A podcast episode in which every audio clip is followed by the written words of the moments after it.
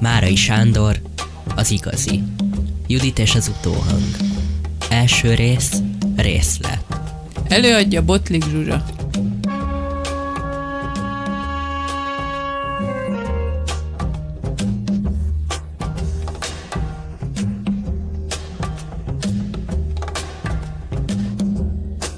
Te, nézd meg ezt a férfit. Várj, ne figyelj most oda, fordulj felém, beszélgessünk. Nem szeretném, ha ide pillantana, meglátna, nem szeretném, ha köszönne. Most nézheted megint. Az a kicsi, zömök, a nyesgalléros bundában? Nem, dehogy is.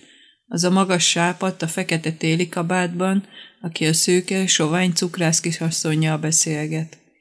Most cukrozott narancshéjat csomagoltat. Érdekes, nekem soha nem vett cukrozott narancshéjat. Mi az, drágám? Semmi. Várj, kifújjam az órom. Elment már? Szólj, ha elment. Most fizet? Mondd, milyen a pénztárcája? Figyelj jól, én nem akarok oda nézni. Nem egy barna krokodilből pénztárca? Igen? Látod, ennek örülök. Miért örülök? Csak. Hát persze, én adtam neki a tárcát 40. születésnapjára. Tíz éve ennek.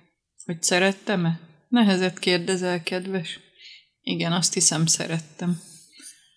Elment már? Akkor jó, ha elment. Várj, most bepúderezem az orrom. Látszik, hogy sírtam.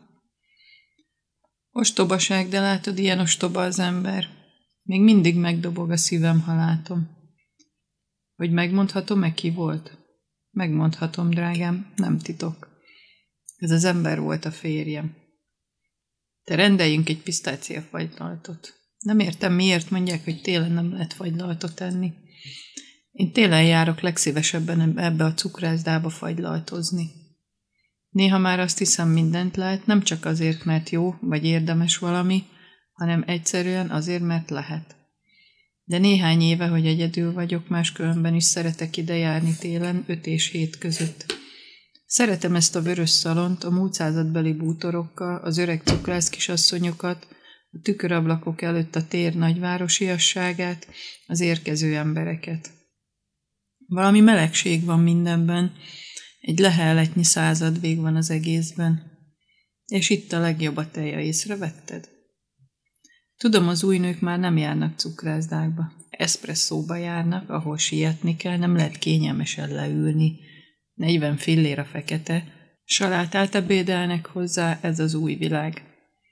De én még a másik világból való vagyok. Nekem még kell ez a finom cukrászda bútoraival, vörös sejem kárpitjaival, öreg grófnéival és hercegnőivel, tükrös szekrényeivel.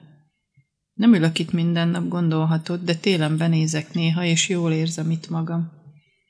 És a férjemmel egy időben sűrűn találkoztunk itt teje időben, mikor jött a hivatalból hat után.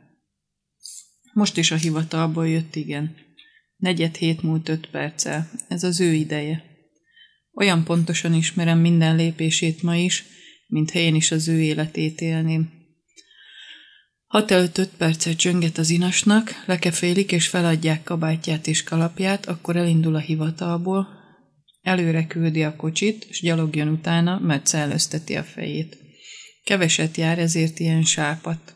Vagy talán másokból is, már azt nem tudom. Az okot nem ismerem, mert soha nem látom, nem beszélek vele, három éve nem beszéltem vele. Nem szeretem azokat a negédes vállásokat, mikor a házas felek karöltve távoznak a törre, együtt ebédelnek a városligeti híres vendéglőben, gyöngédek és figyelmesek egymáshoz, mintha nem történt volna semmi, és aztán vállás és ebéd után mindegyik megy az útjára. Én másféle erkölcsű és másfajta vérmérsékletű asszony vagyok. Nem hiszek abban, hogy a házas felek a vállás után is jó barátok tudnak maradni. A házasság az házasság, a vállás az vállás. Ez a véleményem. Te mit gondolsz erről? Igaz, soha nem voltál férnél. Látod, nem hiszem, hogy amit az emberek kitalálnak, és évezredeken át tehetetlenül ismételnek, üres formaság. Én hiszek abban, hogy a házasság szentség. És hiszek abban is, hogy a vállás szentségtörés. Így neveltek. De különben is hiszem ezt, nem csak a nevelés, a vallás parancsai kényszerítenek, hogy ezt higgyem.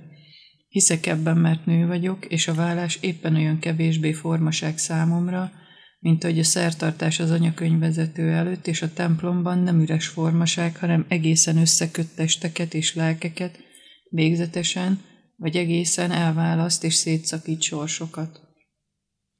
Mikor elváltunk, egy pillanatig sem áltattam magam, mintha barátok maradnánk férjemmel. Ő persze udvarias volt és figyelmes továbbra is, meg nagy lelkű, ahogy illik és szokás.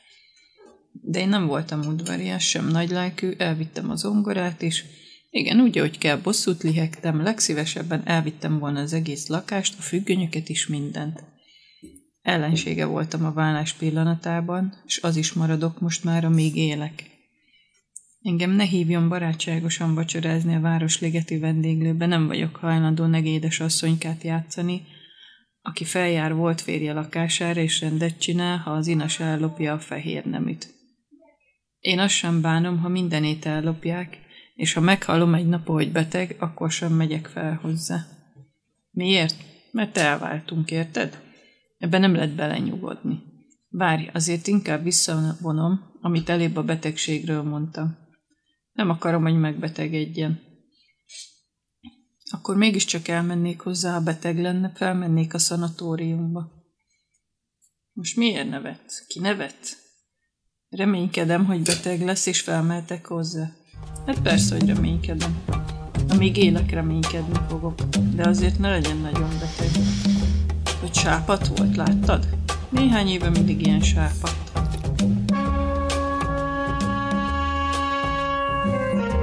Márai Sándor, az igazi. Judit és az utóhang.